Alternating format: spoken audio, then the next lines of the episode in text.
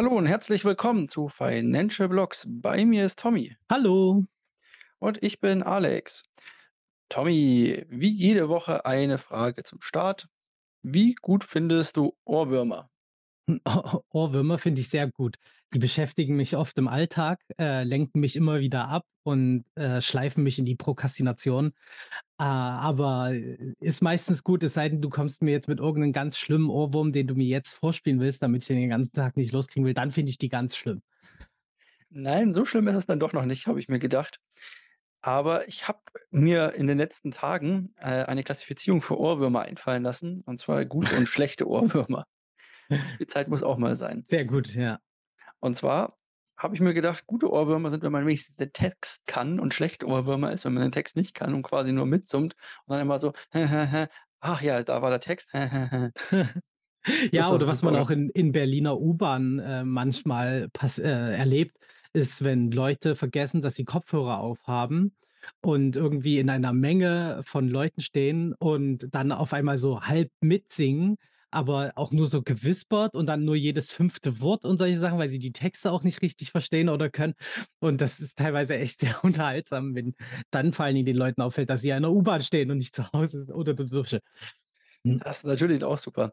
Aber was mir halt aufgefallen ist, seitdem ich mit dem Kleinen hier jede Nacht irgendwie was vorsingen muss und so weiter und er ganz besonders auf englische Seelieder steht, ist mir aufgefallen, dass ich jetzt die ganze Zeit Sea Shanty im Kopf habe und die ganze Zeit den Wellermann von mich her singe sozusagen. Sehr gut. Eine schreckliche Sache. Schrecklich dürfte es auch später im Markt werden, aber in den News können wir erst einmal uns zurücklehnen und gucken, was denn alles im Crypto-Space passiert ist.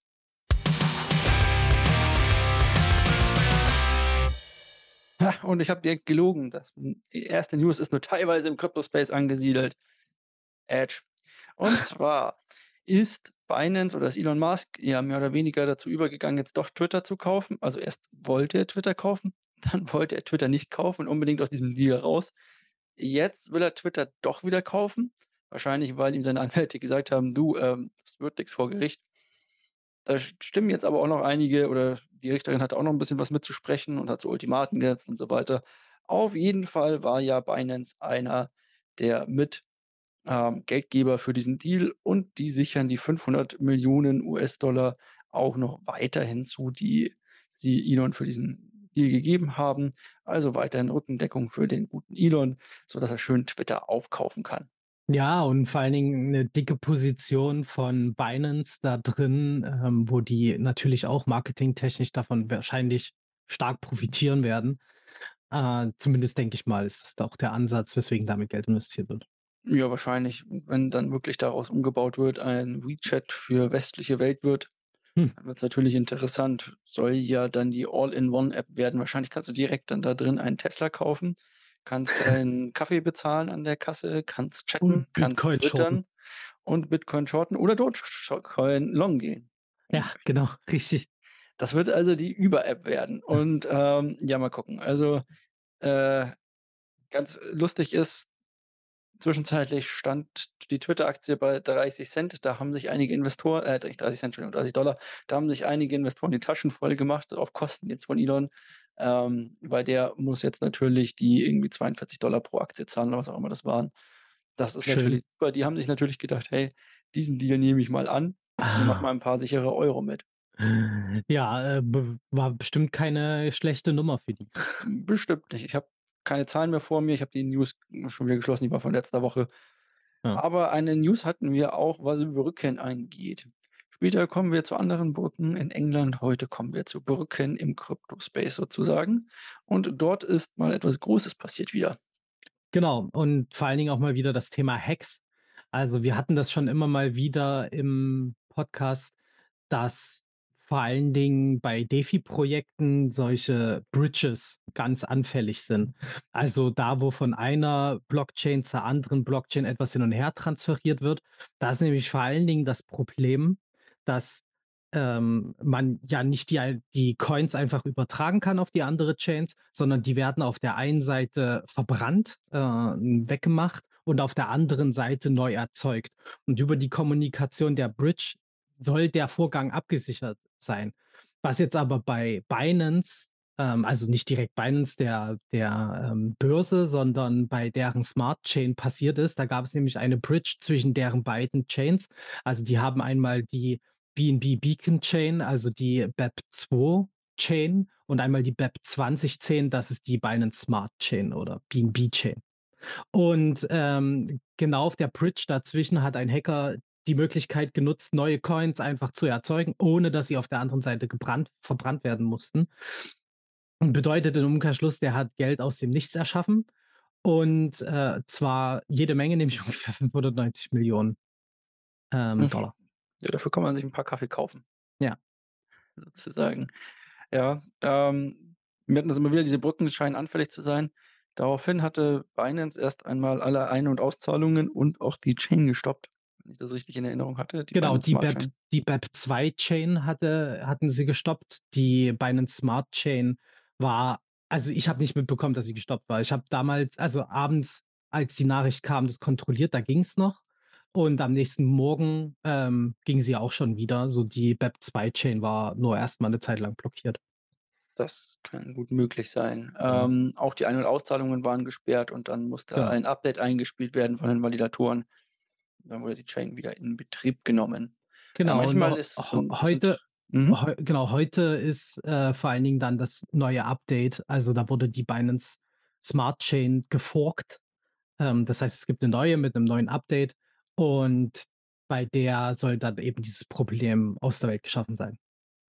Genau. Manchmal so eine zentrale Instanz, die da eingreifen kann, vielleicht auch gar nicht so schlecht. Wie gesagt, mal gucken, was mit dem Ganzen geschieht. Es hat jetzt dem Kurs von Binance, also BNB oder so, nicht großartig geschadet, das Ganze, wenn ich so ein Gefühl hatte. Ja. Also es sind ja auch, das Geld ist ja dann nicht, also die BNB wurden ja dann nicht einfach verkauft oder sowas, sondern die wurden in einzelne Pools gesteckt, damit es dann verschleiert wurde und dann hat er sich dafür, also der Hacker, hat sich dafür dann Geld geliehen. Also er hat die BNB hinterlegt und hat sich dafür dann USDT oder sowas geliehen und ist damit dann von angezogen. Genau. So ist das auch gar nicht so schlecht, denn wenn er dabei in Portugal gesessen hätte, hätte er bis heute keine Steuern auf seine Kryptogewinne zahlen müssen. Ja. Ich weiß aber auch nicht, ob du das beim Amt so direkt angibst. Ich habe 590 Millionen gehackt auf einer unlizenzierten Börse in Portugal und möchte diese jetzt nicht versteuert haben. Genau. Also bisher war es so, auch während dem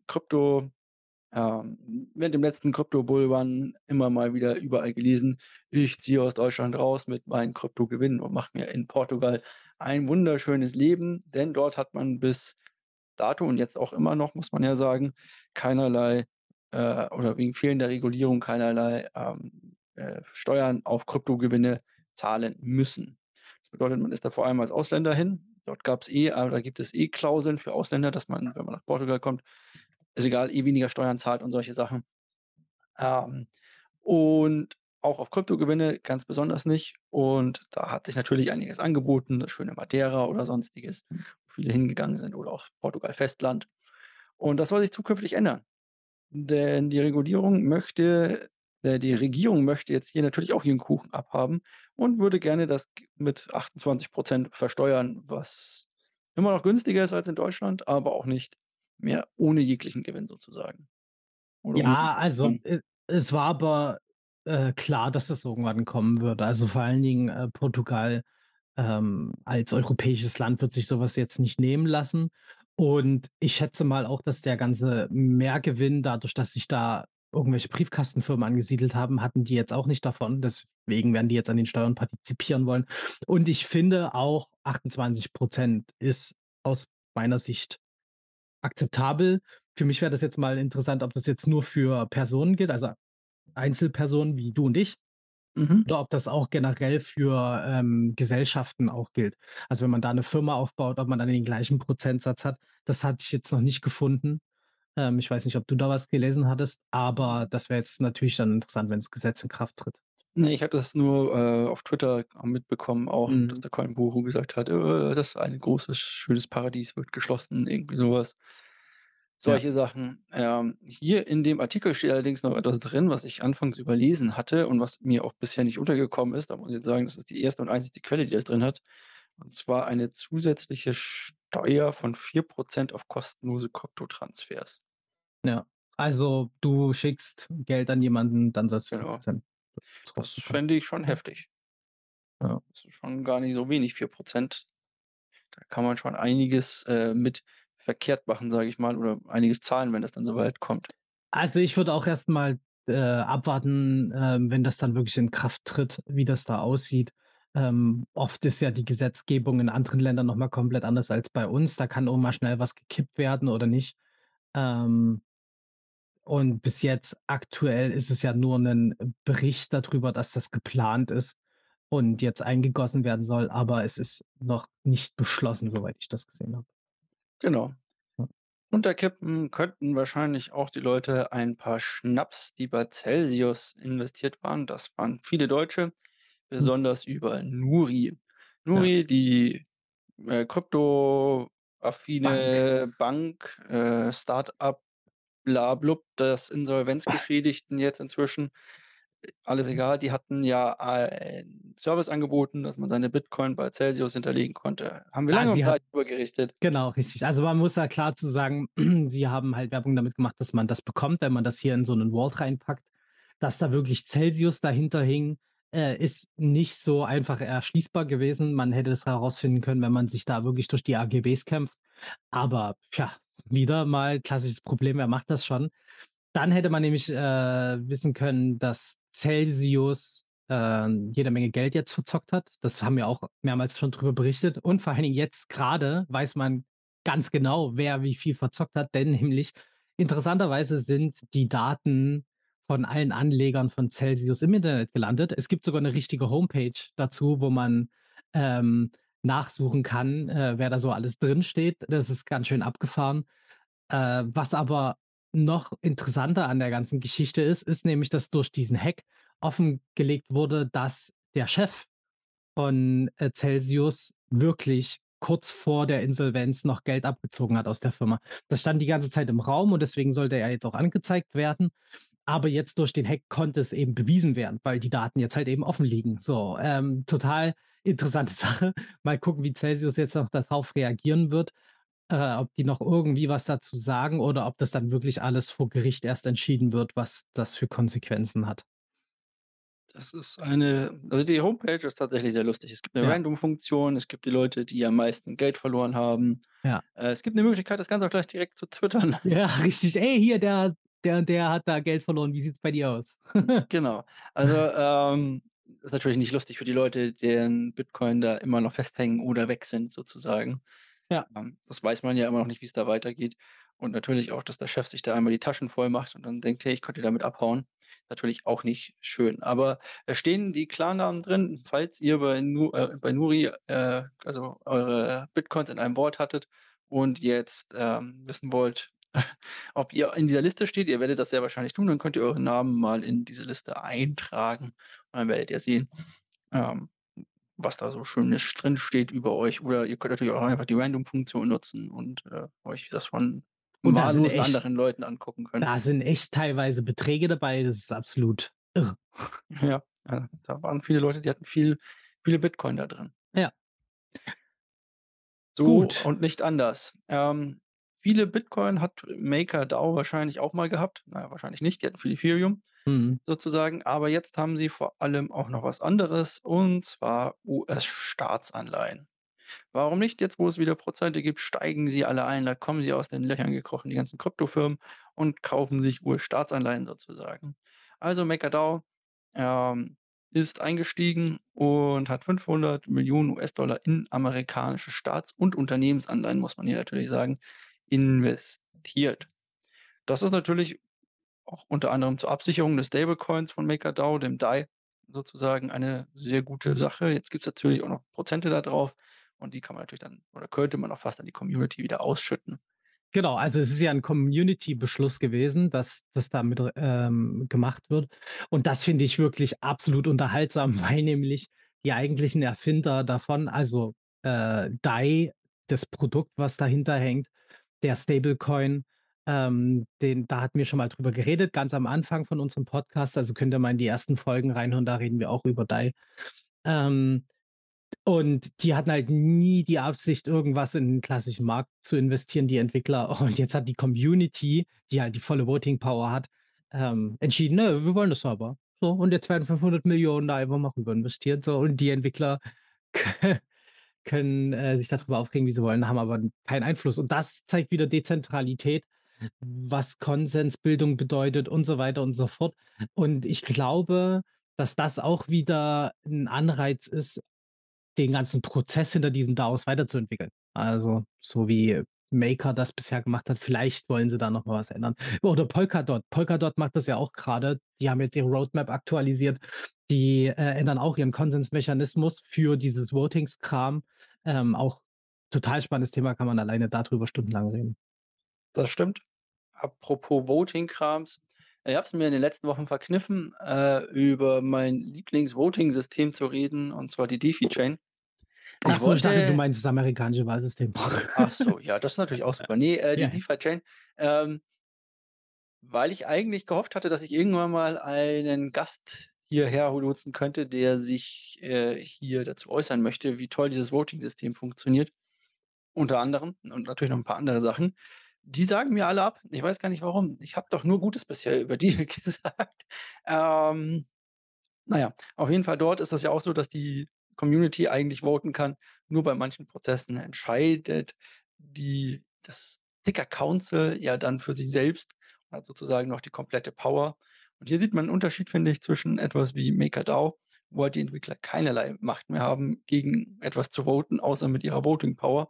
Oder der Community, die halt einfach die Möglichkeit hat, zu sagen, hey, uns ist egal, ob ihr das mal nicht wolltet, wir machen das jetzt trotzdem. Was man jetzt natürlich auch noch braucht, sind NFT-News. Jede Woche eine NFT-News, und es ist so ruhig geworden um NFTs. Ich könnte euch von irgendwelchen Sportlern erzählen, die jetzt eine NFT-Plattform haben oder sonstiges. Stattdessen rücken die Erfinder von zum Beispiel des Bored Ape Yacht Clubs, also der Bored Apes, in das Visier der SEC. Denn die sagt natürlich gerne, hey, ihr macht dort vielleicht Securities, ihr habt Sachen verkauft, mit denen Leute Geld verdienen. Und wenn ihr Sachen verkauft mit einer Gewinnabsicht dahinter sozusagen, dann ist das eine Security, und Securities unterstehen uns. Und dann müsst ihr regulatorisch sein und bla bla bla. Das ganze Übliche ist natürlich schlecht für den Bored Ape Yacht Club im ersten Moment. Und deren Erfinder, weiß jetzt nicht, ob die sich da rausreden können oder sagen können, wir haben ja nur komische Affenbildchen gemacht. Stelle ich mir schon lustig vor, stehst vor so einem US-amerikanischen Richter und sagst nur, ey, ich habe doch nur Affenbilder verkauft mit unterschiedlichen Hintergründen. Dann wird das so medial ausgeschlachtet, wie bei irgendwelchen Promis, die sich Haufen ins Bett setzen. Das wäre wirklich sehr unterhaltsam, wenn das weiter eskaliert. Aber also ich hoffe es natürlich halt vor allen Dingen für die Investoren nicht, dass es so weit kommt. Aber ich muss auch sagen, ich verstehe den Schritt der SEC absolut. Also wenn man sich jetzt vor allen Dingen das Handelsvolumen anguckt, wie das eingebrochen ist jetzt vor allen Dingen in den letzten Wochen, was NFTs angeht, wie die ganze Marktkapitalisierung einfach im Keller ist und eben dadurch Leute aktuell auf harten Verlusten sitzen, wenn sie dann realisieren würden. Das ist schon echt nicht so schön. Und eben, genau, und da kommt halt der Aspekt, dass halt die Leute, die Käufer vorher nicht da wirklich aufgeklärt wurden, was es denn vielleicht bedeutet, in sowas zu investieren, und dort einfach reingeäbt sind, wie man so schön sagt. Ja, also verstehe ich alles nachvollziehbar. Ich hoffe aber trotzdem für alle, dass sich das mit Kompromissen klären lässt. Hoffentlich. Es gibt ja auch noch den Apecoin. Das wäre dann quasi die nächste Stufe, wo man natürlich angreifen könnte. Ja, zwischenzeitlich waren die Dinger, waren das 500 Ethereum? Nee, waren es 30 Ethereum? Ich weiß es gerade gar nicht mehr, zur Spitzenzeit. Das waren auf jeden Fall ein Haufen, 100 Ethereum? Wahrscheinlich mehr. Ich weiß es nicht mehr. Das war auf jeden Fall ein Haufen Geld, das man für so ein komisches Bildchen von einem Affen da ausgeben konnte. Und die Leute haben vielleicht auch tatsächlich im damaligen Bulwern nicht richtig geschaltet und sich gedacht, naja gut, für die Bildchen zahlt mir vielleicht irgendwann keiner mehr irgendwas. Keiner zahlt vielleicht auch noch etwas fürs britische Pfund, wenn man sich das so anguckt, aber das schauen wir uns im Markt an. Allerdings, bevor wir in den Markt übergehen, nehme ich diesen kleinen Zwischenschritt hier hin und tröte hier mal ein. 52. Aufnahme, Tommy. Yay, stimmt. Ein Jahr jetzt. Ein Jahr Podcast. Angefangen bei 5 Hörern haben wir inzwischen, ja, unterschiedlich irgendwo zwischen 20 und 100 immer mal wieder. Kommt aber auch immer wieder ein bisschen auf das Thema drauf an, dass wir uns da vornehmen.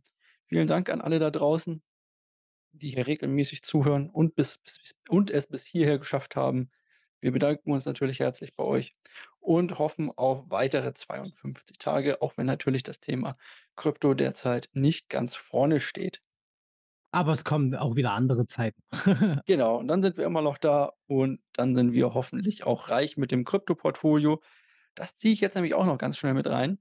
Das sieht relativ schlecht aus. Der beste Coin derzeit ist ETHW mit 31,5% Wertsteigerung. Das war der Coin quasi, der von ETH abgefallen ist. Das steht jetzt bei 8 Euro in unserem kleinen Portfolio hier. Die Woche werde ich noch weiterhin eine Runde Gala kaufen. Genau, Gala wollte ich kaufen. Die stehen derzeit im Portfolio mit minus 87%. Bei noch 30 Cent, wenn ich das richtig sehe. Das geht schon, da kann man nochmal reingreifen. Ne, bei 8 Euro, Entschuldigung. Deswegen kann man da nochmal reingehen und da nochmal einmal für einen Zehner nachkaufen. Das sollte dann einen kleinen Effekt auf diese Position haben. Da freue ich mich drauf. Und jetzt kommen wir zum britischen Pfund. Da freue ich mich schon die ganze Woche drauf.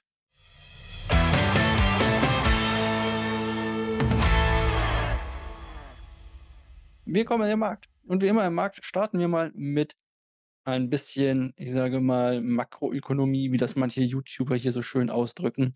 Schöne Größe hier an Hoss, der auch immer seine makroökonomischen Sachen zugrunde trägt, der aber euch dasselbe erzählen wird wie wir, der auch auf dieselben News guckt. Wir gucken also einfach mal auf das Pfund und nach England. Das ist der erste Blick, den wir dahin haben. Wollen wir es Finanzkrise nennen? Ich kann es noch nicht Finanzkrise nennen, weil noch ist es nicht wirklich eine. Noch ist es nicht. Aber wir standen schon kurz davor, letzten Freitag. Und am Montag standen wir nochmal kurz davor.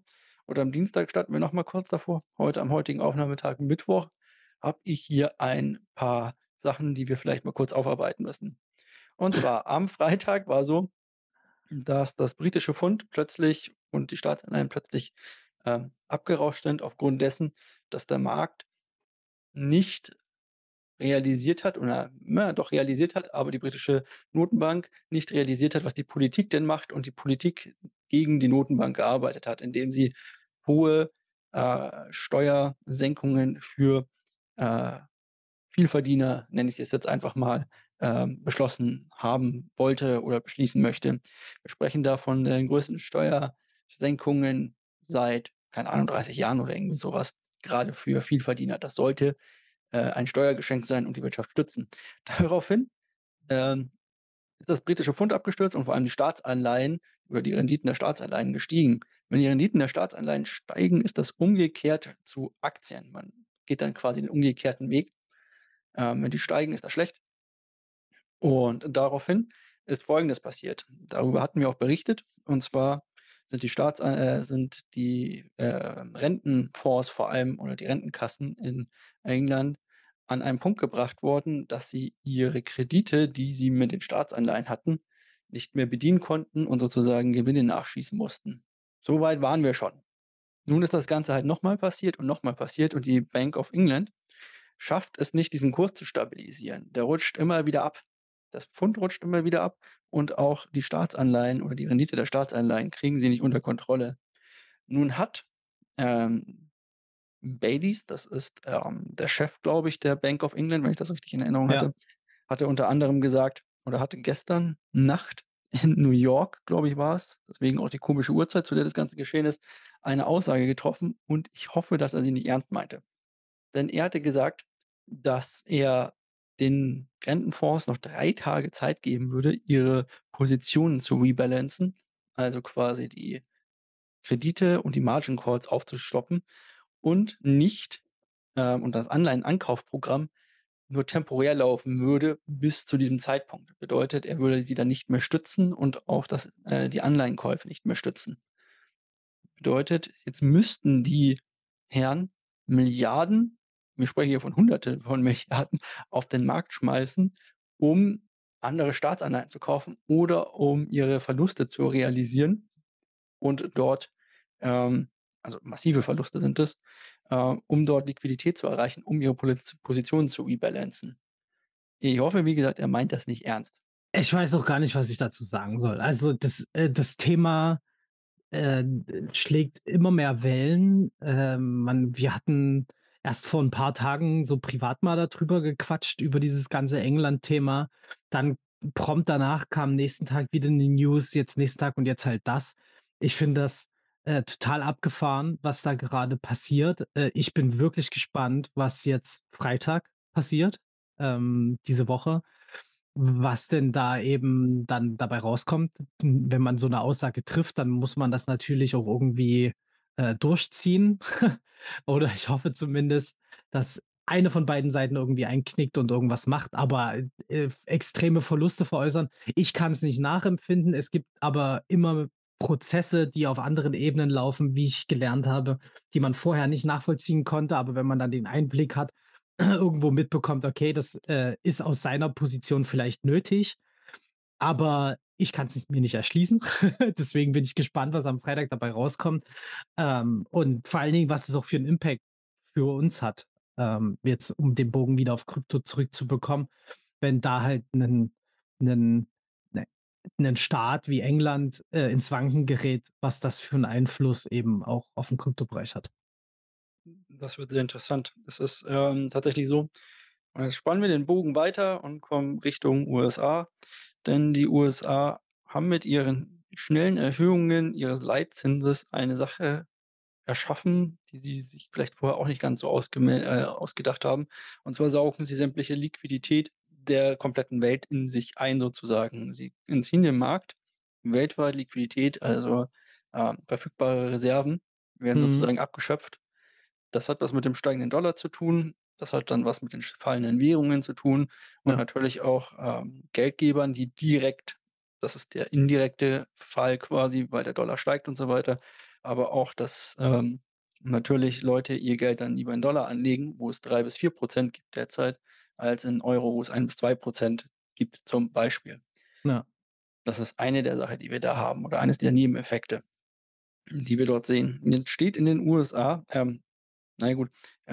bevor ich jetzt zu der Zukunft komme, wir hatten so einen Fall schon mal, nicht ganz so extrem, ganz so vielen Zinsschritten, das war in den 70er Jahren. Dort hat die USA am Anfang der 70er genau dasselbe gemacht, in einen fallenden Markt rein und in eine Krise hinein, die Leitzinsen erhöht, und zwar auch damals relativ schnell.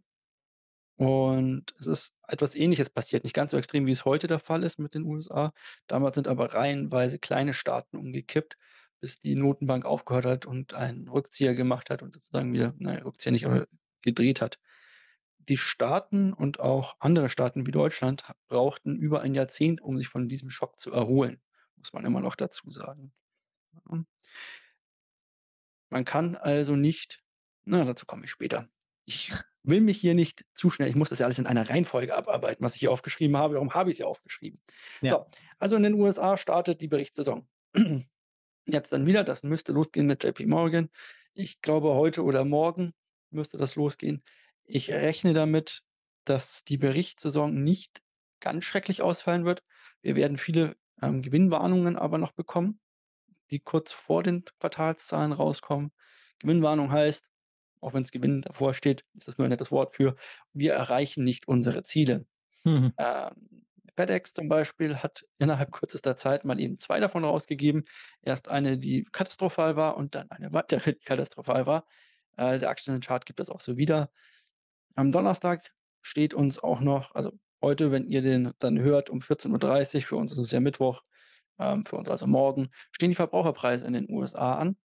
Das wird wahnsinnig interessant werden. Ist denn die Inflation jetzt gebrochen oder ist sie es nicht? Hatten wir den Peak Inflation? Was ist deine Meinung dazu? Ich hoffe es mal. Also bei den USA kann ich mir das eher zumindest ausmalen als jetzt in Europa. Ja, Europa hat seine eigenen kleinen Inflationstreiber.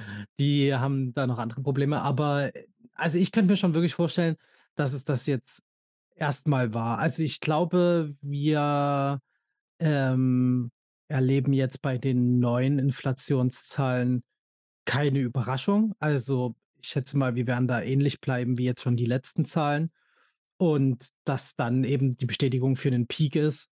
Und wir dann vielleicht irgendwann ab Ende des Jahres wieder rückläufig werden.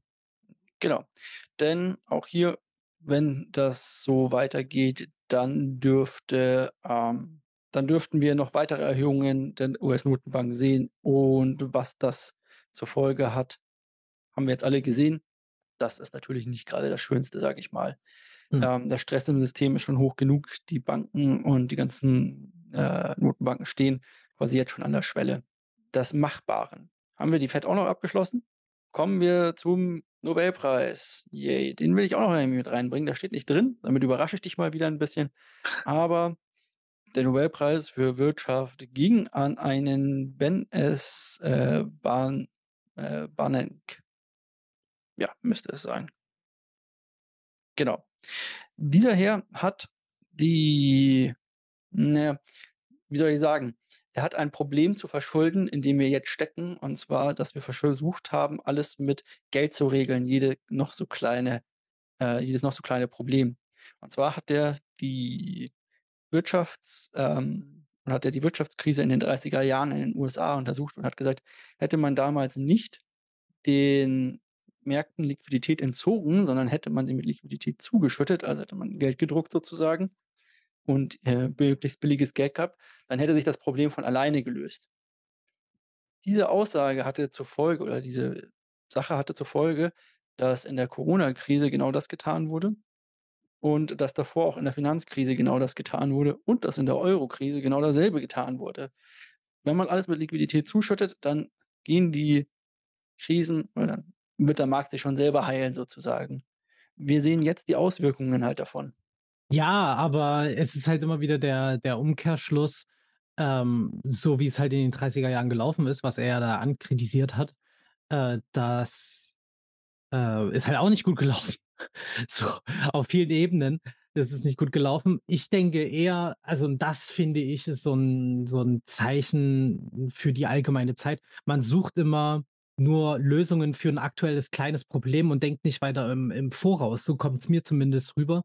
Und irgendwie klemmt das da eben genau mit der Entscheidung auch wieder. Der Typ hat auch großartige Sachen geleistet, das kann man ihm auf jeden Fall nicht abstreiten. Er hat da auch wirklich einige Sachen vorangebracht. Aber eben deswegen dann auch den Nobelpreis zu geben mit den Problemen, die wir gerade heute da zu bekämpfen haben, ist schwierig. Genau, das Helikopter-Ben sozusagen, wie es so schön heißt, hat hier, finde ich, also seine Ansichten und so mögen eine Sache sein, oder man kann dazu sagen, was man möchte. Es wäre es besser gewesen, alle hops gehen zu lassen oder dass der Staat nicht unterstützt. Ja. Nein, natürlich musste der Staat oder mussten die Notenbanken hier eingreifen und der Staat eingreifen. Es ging nur um die Zeit und die Masse, in der eingegriffen wurde. Ja. Und das absolute Gießkannenprinzip, dass man sagt, wir kleistern einfach alles mit Liquidität voll, drucken Geld ohne Ende, machen Schulden und lassen einfach den Markt sich danach wieder selber korrigieren.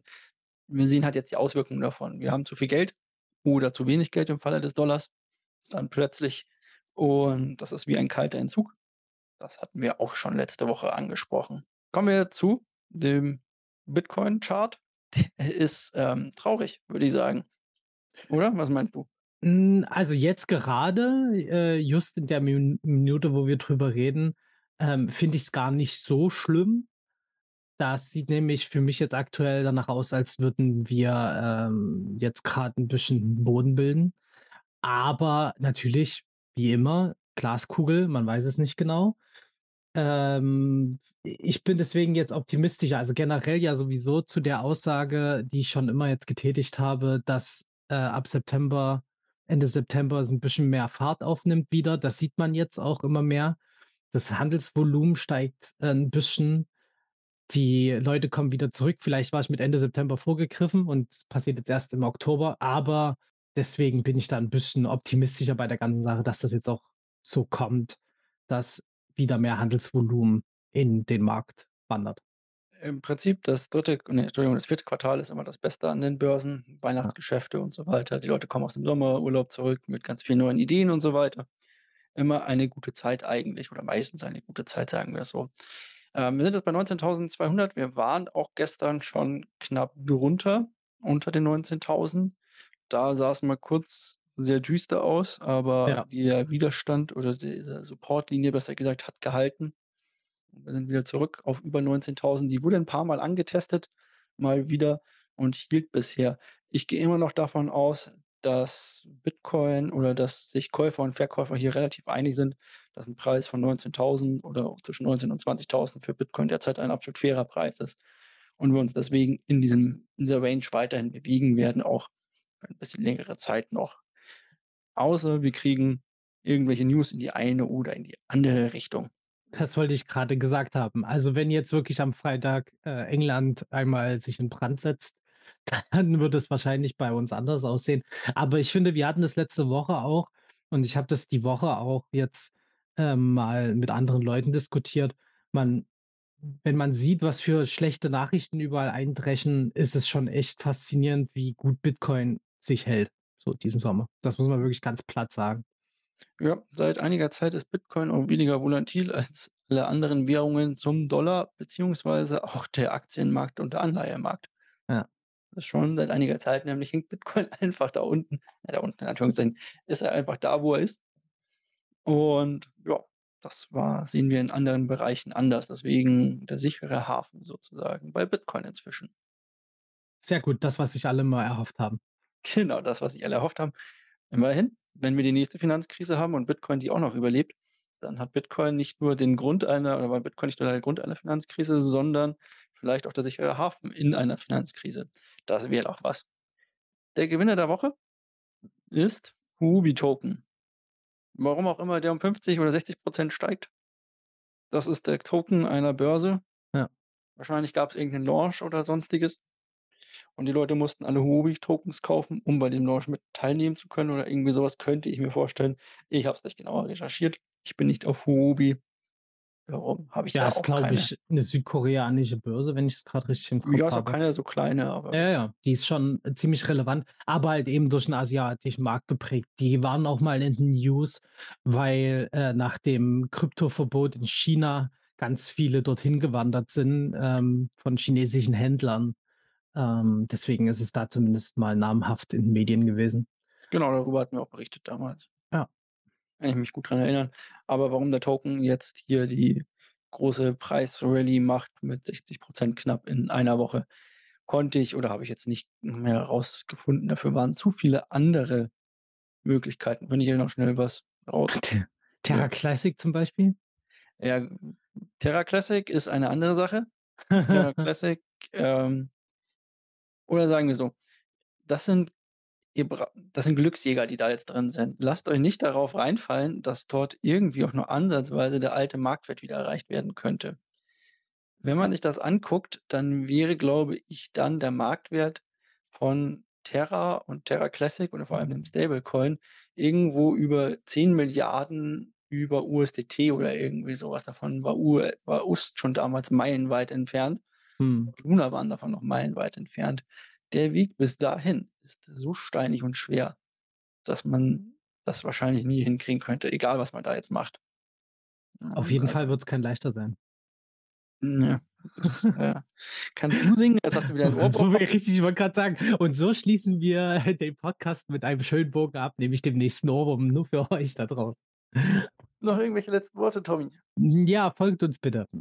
Gebt uns gute Bewertungen und schreibt uns auch gerne, was wir vielleicht thematisch jetzt im nächsten Jahr anders machen könnten. Oder ob ihr Ideen habt. Oder ob ihr vielleicht mal selbst im Podcast über euren eigenen Krypto-Erfahrungen reden wollt. Sagt uns Bescheid. Wir hören gerne von euch. Dann bis nächste Woche. Ciao. Tschüss.